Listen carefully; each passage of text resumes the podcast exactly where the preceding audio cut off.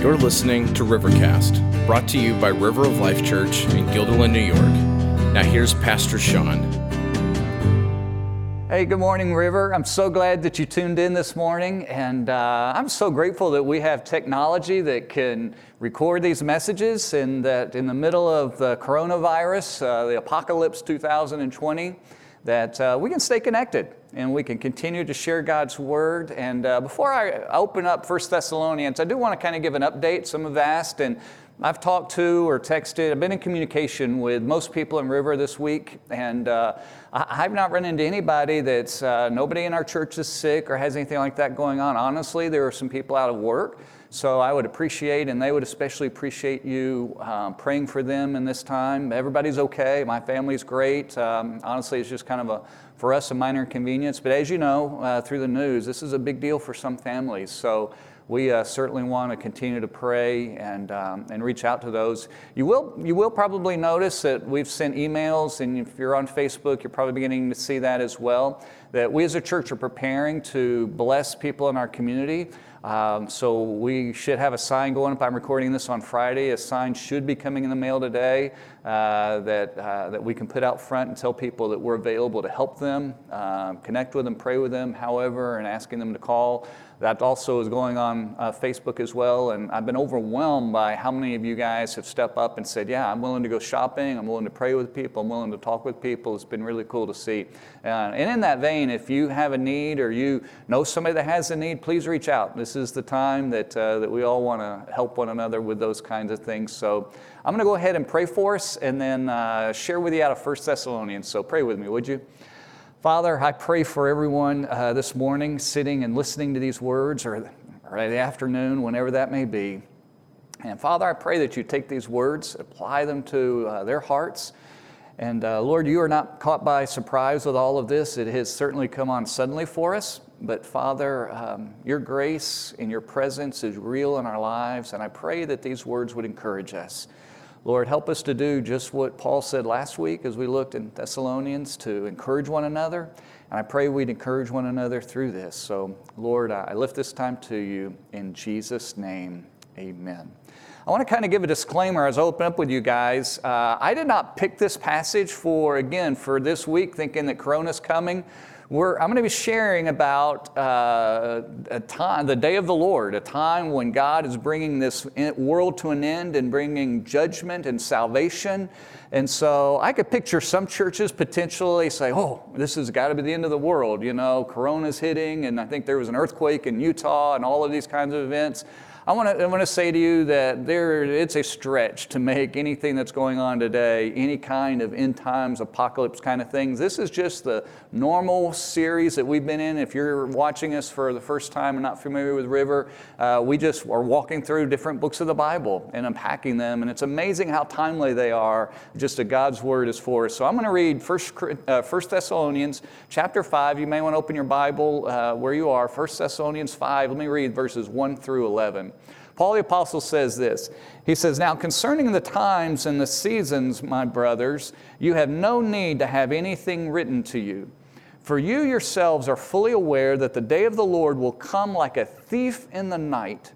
While people are saying there is peace and security, then sudden destruction will come upon them as labor pains come upon a pregnant woman, and they will not escape. But you are not in darkness, brothers for that day to surprise you like a thief.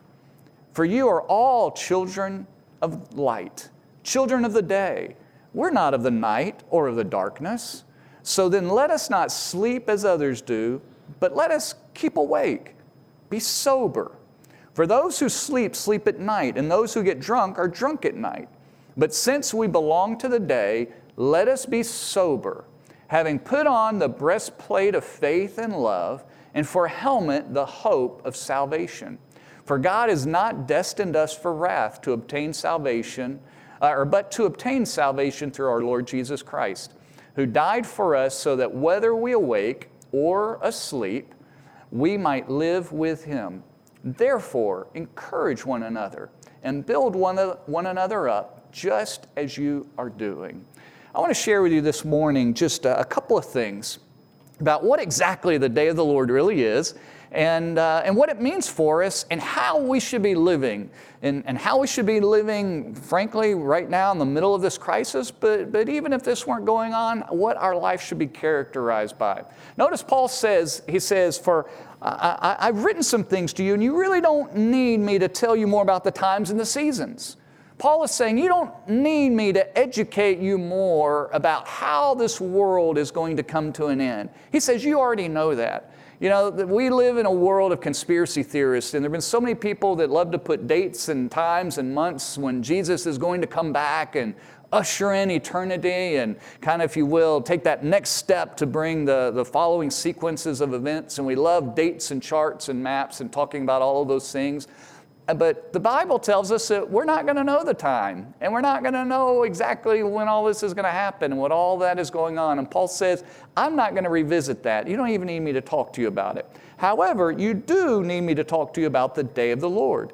He says that the day of the Lord uh, is, is coming. He says, it is going to come like a thief in the night. What in the world is, is the day of the Lord? When the Bible talks about the day of the Lord, it mentions it all through the Old Testament. It mentions it in the New Testament, even in the book of Acts. It talks about in Revelation. It's a theme throughout the Bible, and you, you don't, we don't always hear a lot about it. In fact, it was quite a bit when we talked through the, the minor prophets earlier. The day of the Lord is the day that God comes and exerts His authority and His direct intervention, control into the world situation, into human history. It's a day of reckoning. Uh, earlier, in fact, just yesterday morning, I, I woke up early and uh, honestly, I was trying to go back to sleep. And the time had kind of ticked on, and I had prayed some, but I just like, I really need to go back to sleep. I've got things I got to do later on, and I need some rest. And somewhere around five o'clock in the morning, I began hearing some noises. And I heard something bump and it sounded, and it did it again. And a few more seconds later, it did it again. And, and it sounded like somebody was going in and out of our family room downstairs, our, which is right underneath our bedroom. We've got a, a double door that goes into it. And it sounded like somebody was going in and out. And so, you know, finally, after about the sixth or seventh time, I started getting really kind of irritated. To be honest, I'm like, who is making so much noise at five o'clock in the morning? Can I just get a little bit more rest. So I thought, one more time, I'm going to be patient, but if it happens again, I'm getting up and I'm going to politely instruct that person they are being really obnoxious right now and that we should be going to sleep. So it happened again, and I threw the covers up, got up, went downstairs, poked my head out of the hallway, I'm like, huh, there aren't any lights on.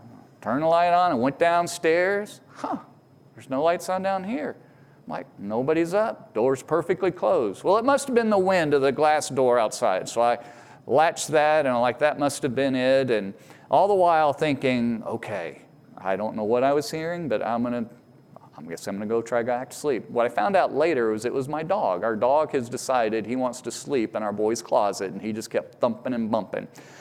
The day of the reckoning, the day of the Lord is a reckoning. Much like what I, as dad, I was convinced it was one of my kids. It was going to be a light reckoning. It was going to be a polite, as gentle as I could be at five o'clock in the morning, tired and a little cranky.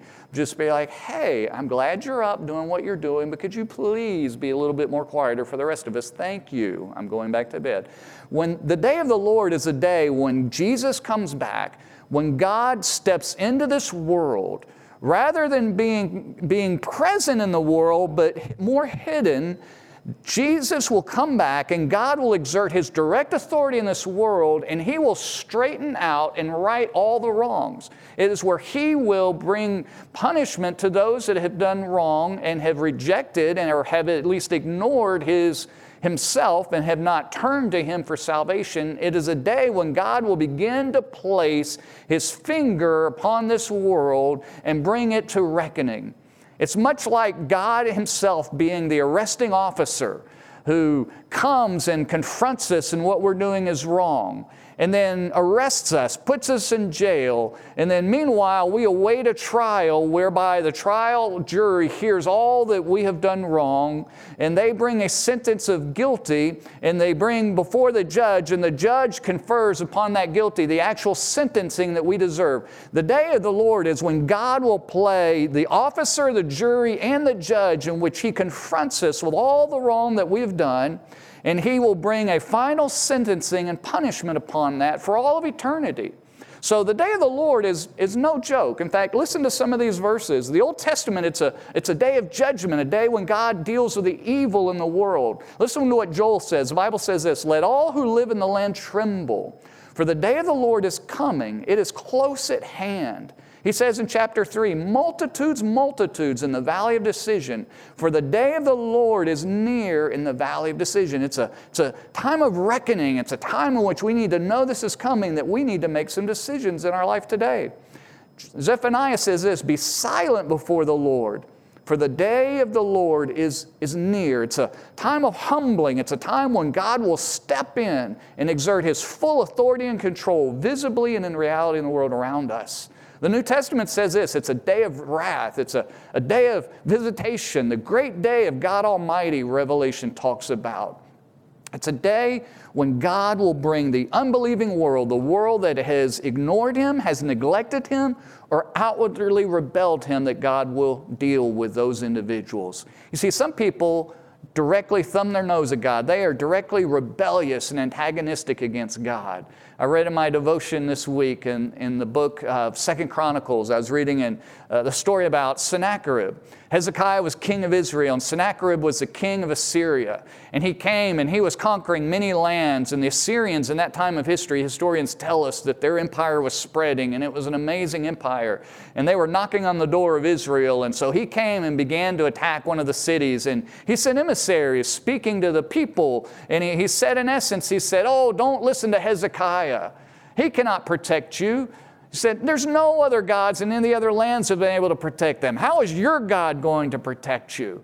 And he began to write words against God and the God in heaven and, and inflammatory words and condemning words and, uh, and spoke deeply against God. Well, Hezekiah got together with the prophet uh, Isaiah and they prayed before God. And the Bible says that God sent an angel and then in that camp, as they were camped against all of Israel, and Israel, when their own power had no hope, no ability to stand against the Assyrian, great Assyrian army, but God sent an angel, and an angel came and struck down all the commanders of the army and all of the mighty warriors, the Bible says. And Sennacherib turned and went home with, with the face of shame, which for an Eastern culture just totally dejected, totally defeated, tail tucked between his legs, we might say. And then he goes home and he goes into the house of his own God who could not protect him. And his own sons take a sword and they stab him and they kill him and, and execute Sennacherib. You see, there are some people that when God comes back and this day of the Lord comes, a day of judgment, just like He brought on Sennacherib, God's going to bring that judgment on people who've absolutely, completely rebelled against God, who said, I can't stand God, I don't believe in God, I hate God, there is no such thing as God, I am not accountable to God. But God is also going to bring a day of judgment on people who aren't openly rebellious against God, but are maybe just kind of ignoring God or neglectful of God. People who have just been like, well, I know God wants me to do this, but I'm gonna, I'm gonna do something different. Ah, God doesn't really care. God either doesn't care, He's not watching. He, I, I'm really not. I'm just gonna, He's kind of like, there are many people that are like the teenage kid that just thinks they're going to sneak out and get away with something that mom and dad won't know. It's not that they're hateful toward mom and dad. It's not that they don't believe in mom and dad. It's not that they're shaking their fist at mom and dad, but they knowingly go against what mom or dad want them to do. And they knowingly in their heart do something that's morally wrong, that they know that is not right, and they feel guilty about, and they feel convicted about. That day of judgment is not just for the openly wicked and awful people, if we will, like Sennacherib or the Hitlers of the world or whoever, those individuals. It's also going to be for people who have just ignored God, who've just said, ah, I'm going to live my own life and I believe in God.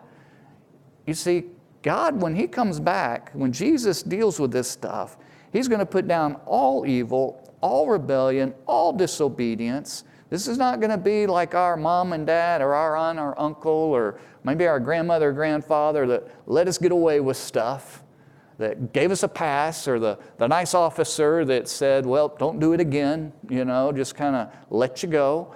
We're going to be held accountable, and God is going to bring his judgment and his reckoning with full intention upon that day, upon that, that moment in history. Some people think it's, this is what, it's, what this is talking about is going to be like a big seven year tribulation of great wrath of God. Some people say, no, it's not going to be that. It's going to be the, the end of eternity where God deals in destruction for all of eternity in hell.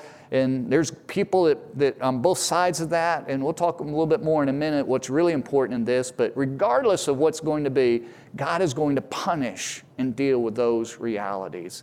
Now, what does this mean for, for people today? What does this mean for you and for me? Well, notice what the Bible says that this is going to be come at a time when people are saying peace and security in verse 3. It's going to be a time when everybody's going to feel like everything's good. The economy is good, security, healthcare is good. I've, I will make this connection. Are you amazed at how quickly that the world around us can panic over a virus? Sean, don't make light of Corona. I'm not. It's a big deal. But have you noticed how quickly we can go from planning summer vacations and thinking about our next trips that we're going to take and what we're going to do on spring break and what we're going to do with the kids and what games we're going to see and who we hope is going to win the NBA playoffs and we're getting ready with our brackets for March Madness and and now we're worried about can we find toilet paper or not? You know, can we can we uh, let's stock up on green beans and rice because everybody's selling out of those. Uh, have you noticed how quickly we can go in our entire country to just rapidly where we think everything is wonderful to now where people are stressed out, some are flipping out, some are worried, some are, are struggling hard, and now we're talking about a recession, and, and genuinely people are beginning to lose their jobs, beginning to be laid off, beginning to be fired. How quickly? Well, folks, that should be a warning to us that the day of the Lord will come quicker than we expect and bring way more severe things than we're experiencing right now. It will come suddenly, the Bible says. It will come without warning. It will come like a, a, thief in the night. What it's telling us is that, that we will think that everything is good. But just like a thief that doesn't announce, hey, I'm going to make an appointment to rob you on next Thursday at 2 o'clock, make sure you're safe. No thief announces it's coming. God is not going to announce this. He's going to come when it's we least expect it. He's going to bring that. And when he brings it, there's going to be no escape. That's the point. We often hear about the thief of the night analogy, but there's another picture in here that we don't hear a lot about, and then that's a, a pregnant woman. The Bible says that when God comes and this day of the Lord comes, it's going to come like a woman who goes into labor pain and it's going to be unescapable. Some ladies, when you know the ninth month comes, like, I can't wait to get this kid out of me. Please now come. There's no woman that's been able to hold off, you know, their kid. I remember there was a time when one of our children were being delivered, and wasn't our first or second. Be honest with you, this is my probably my fourth or fifth, and the doctor wasn't in the room, and the nurses were like, You got to hold it, you can't push. And, I'm, and like, my wife's like, What are you talking about? I'm thinking, like, get out of the way, I can do this, you know, I can get a catcher's mitt, we got this covered. You can't hold that off, there's no escape. What, what God is telling us, quarantines aren't going to work. There's no way to avoid the destruction and what's coming. Somewhere early on in this crisis, few, several days ago, I kind of woke up and I thought, is this really a dream? Like, can we just, like, this is surreal. I want it to be like a movie. Like, can we just get to the credits and say, oh, wow, that was interesting, and kind of move on with life? There's going to be no escape in this kind of situation. It, it's, it's, a, it's a big deal. So, for some people who don't know Jesus Christ, who've never surrendered their life to Him, This day is going to be a day of tremendous destruction, tremendous anxiety, tremendous worries, tremendous depression, tremendous anger, tremendous everything in their life. It's a big deal, and they won't be able to escape it. There will be no mitigating it. There will be no governmental bailouts. There will be no checks coming to help. There will be no medical supplies, no testing, no nothing to help anyone to be able to escape it. In fact, in the Bible, in the book of Revelation says it will be so bad that people will cr- crawl into caves and cry and wish that the rocks could crush them, that somehow they could escape and be hidden from this horrible, judgmental kind of day. But for others, that's the, the, the destruction and wrath that verse 9 talks about. But verse 9 has a salvation piece, it has a blessing. God does, has not destined us for wrath, but to obtain salvation through our Lord Jesus Christ. You see, the day of the Lord for the follower of Jesus, the one who not only has not rebelled against God, or maybe they did rebel, but the one who has turned to God and has said, God, I need you in my life. I need Jesus to save me and forgive me. To those individuals, the day of the Lord is actually a day of salvation. It's a day of destruction for some, it's a day of salvation to others. It's a day that Jesus comes and says, I am rescuing you. We're, we're done. I am pulling you out of all of this mess. It's a, it's a day to look forward to, not the judgment and destruction, but it's a day to look forward the blessing of our salvation that we get to be with Jesus, as we talked about last week, that we get to be with Him, with Him for all of eternity. So, what matters to you and to me is that as we look at this, there are two very different experiences that are going to happen. One is one of of destruction and judgment that has been earned by people's actions and deeds and attitudes and heart. All the sin that they have done, that they will be confronted with at a moment in time. I, I truly cannot fathom that. God has never confronted me with all of the things that I've done at one moment of time. But that will, will be experienced by those who have not taken His offer of salvation who've not said, Oh my goodness, God, you died for me. You sent your son. I need Jesus. He took that punishment. Now, those individuals who've not surrendered their life to Jesus, it is, that is what the day of the Lord means for them. The day of the Lord for you and for me is a day that we say, God, thank you that all of the judgment, all of the wrath, all of the wrong that has been poured out for all that I've done wrong has already been paid by Jesus. And for me, thank you.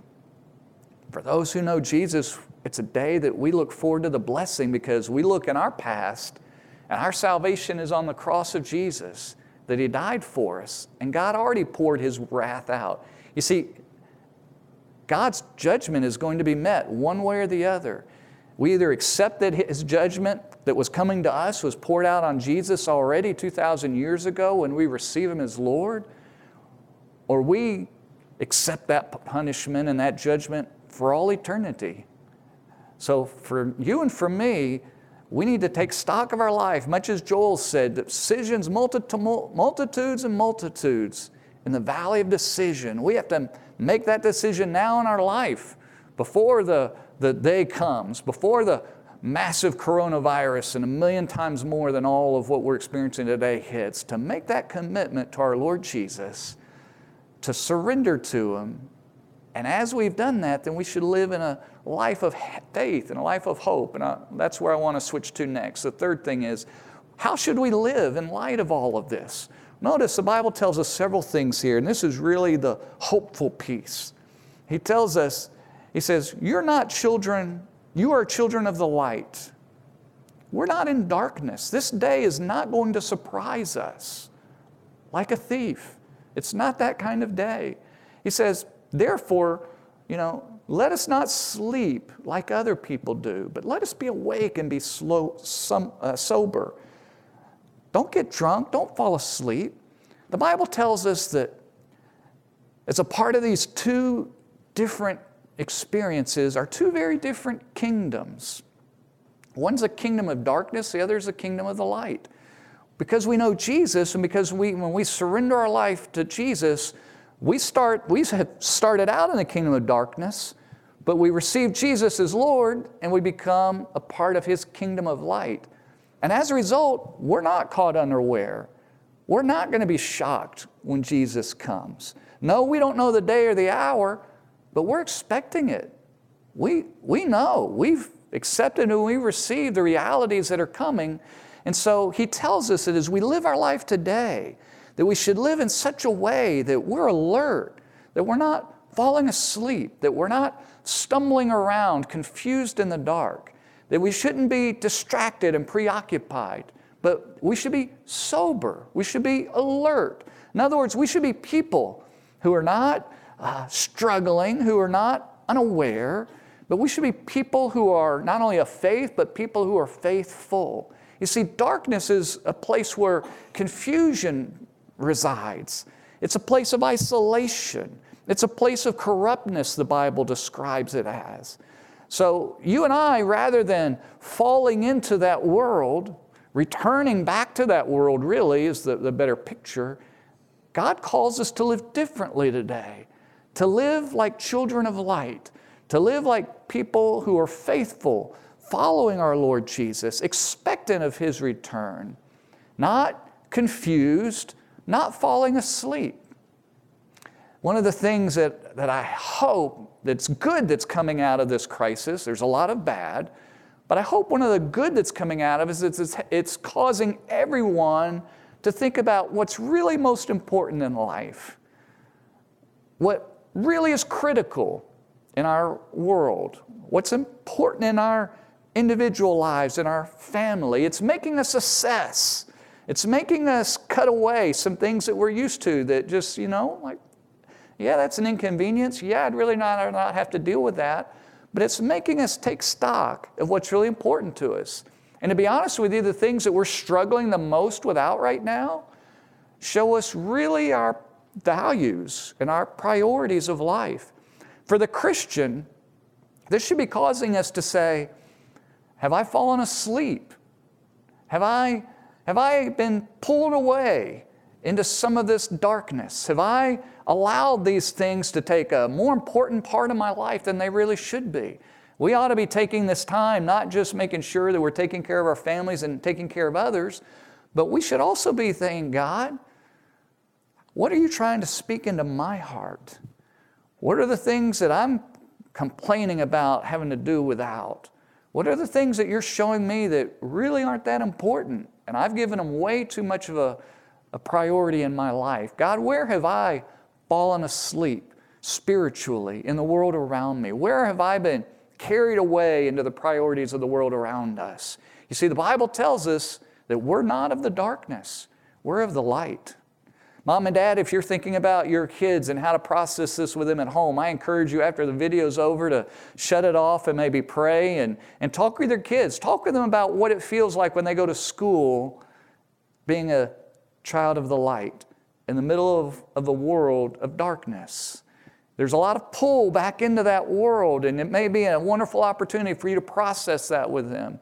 Maybe, maybe you've got older kids, maybe teenagers, maybe even college students, who maybe haven't stepped out into the working world. Maybe this would be a great opportunity for you to process with them what it's like for you to be a child of the light, living in a world of darkness and decisions that you've had to make, and times that you've had to keep your mouth shut, times you've had to speak up to help your kids or your adult children to, to step into that world, to, to know how to live and to not fall asleep and not to get drunk and be intoxicated with the things around us and the, the world around us. God tells us to live soberly. And this crisis should be sobering us as Christians to the realities of eternity as we live our life. Second thing, when we think about what it means for us to live today, because there are two separate kingdoms, there's going to be conflict in the middle of that. There's going to be challenges in the middle of it. Look what Paul says. He says in verse 8, since we belong to the day, let us be sober, And here's a part of it having put on the breastplate of faith and love, and for helmet, the hope of salvation. We're used to looking at a, another passage talking about the spiritual armor, you know, the shield of faith and all of that, and the breastplate of righteousness. But Paul's using that same terminology and only has two pieces of armor here. The, the breastplate protected the Roman soldier from the, their vital organs, and it's described as, as one of, of, um, one of faith and, and one of love that our vitals as we live our life in this world today until this day of the Lord comes. And even depending how that all plays out in the middle of that, that we're to, to, to, uh, to live out our life in faith and love every single day. Some around, time around Wednesday, I was struggling, to be honest with you, in the middle of it. I just got tired as a leader, just every day having to rethink through decisions that I had made the day before because the situation kept changing. Be honest with you, it was just getting exhausting. What are we going to do about this? What are we going to do about that? What are we going to do about that? And I woke up, I think unrelated, but maybe not. I woke up had a headache right off in the morning, and I don't usually battle headaches and having to work through some things. And, and I just, I, I was, I did not feel well all morning. And it was just, it was a very distracting morning. I didn't feel well physically, having to walk through and deal with a bunch of things.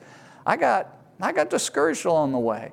And I had to consciously say, God, I'm going to trust you in the middle of this. I, I, didn't think I was worrying. Maybe I was, but it was just how do we navigate and what do we do and all of the confusion and, and getting used to the new scheme of things. And I had to consciously say, God, I trust you.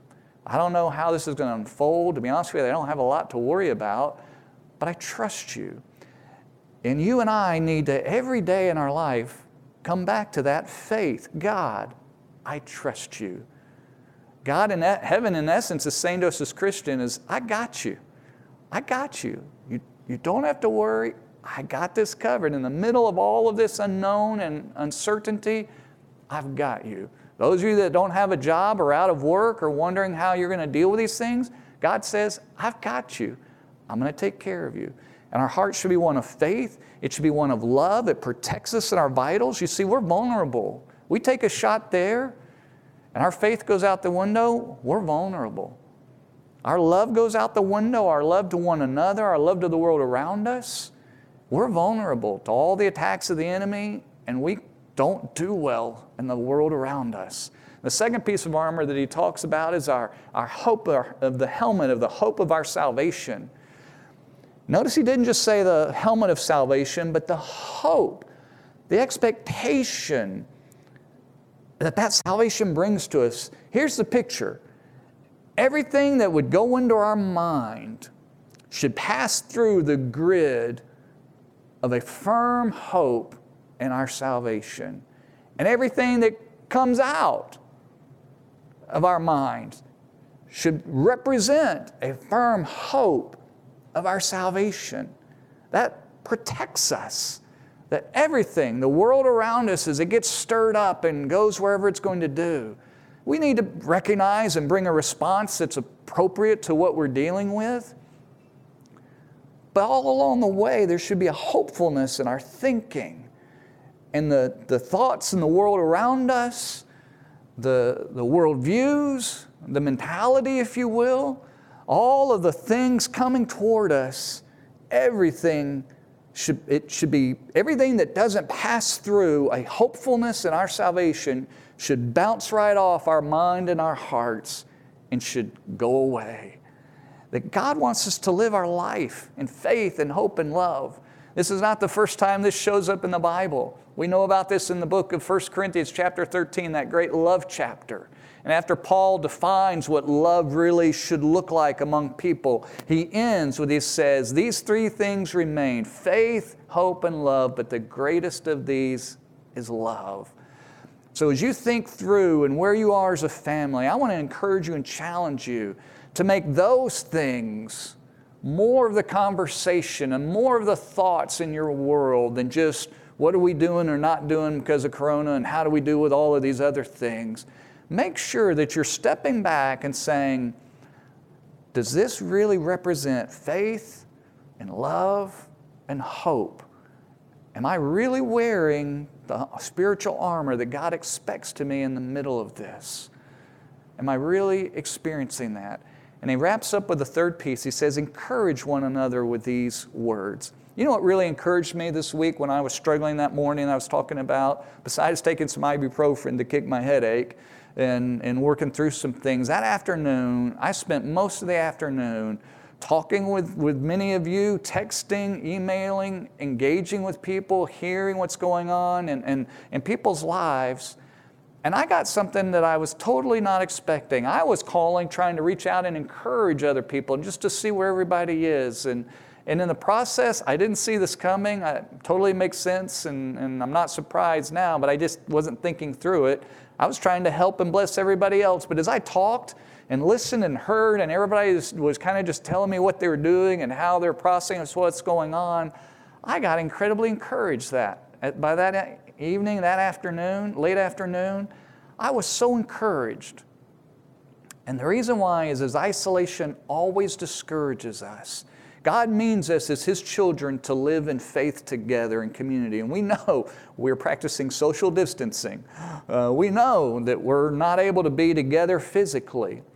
So I want to challenge you this morning, or whenever you're watching this video, I want to challenge you to reach out to somebody in, in River of Life, somebody else in the church, not in your family, but reach out and check in on them this week, today, the next couple of days.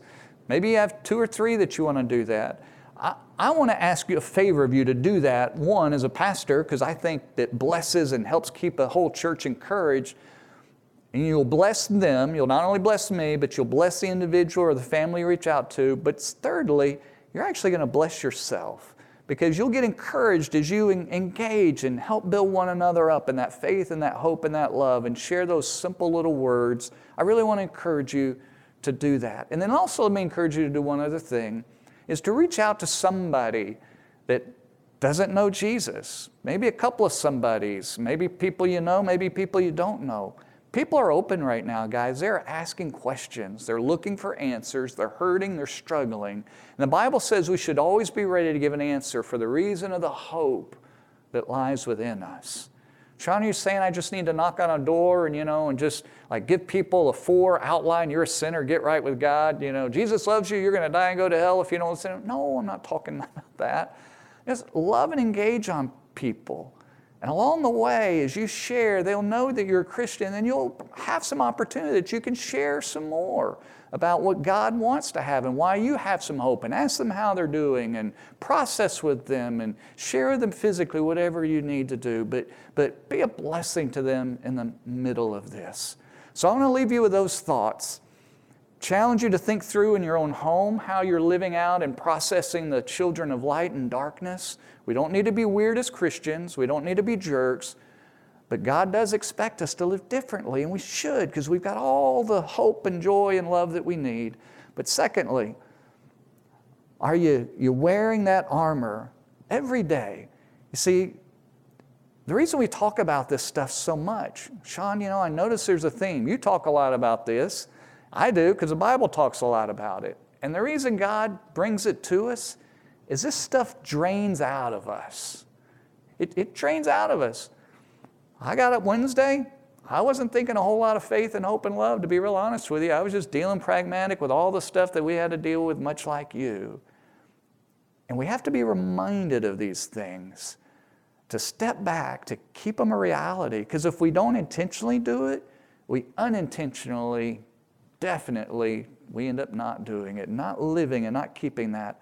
So focus on those things. And then, thirdly, reach out to encourage intentionally and bless somebody else this week.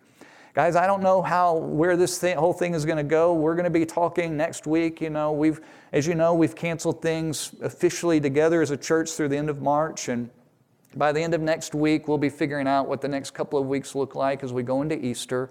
But we will continue to have these things available online. We're also talking about how to help our groups, you know, as we've had to suspend those to give some people ability to connect and engage one another. And so just stay tuned to that. Pay attention to your emails. If you're not normally an email checker, I would encourage you to check them at least every, you know, at least a couple of times a week, you know, middle of the week sometime, early in the week, and at the end of the week, just so you can kind of hear what's going on. We're trying to also to step up in our Facebook communication. Uh, there's some of those things as well.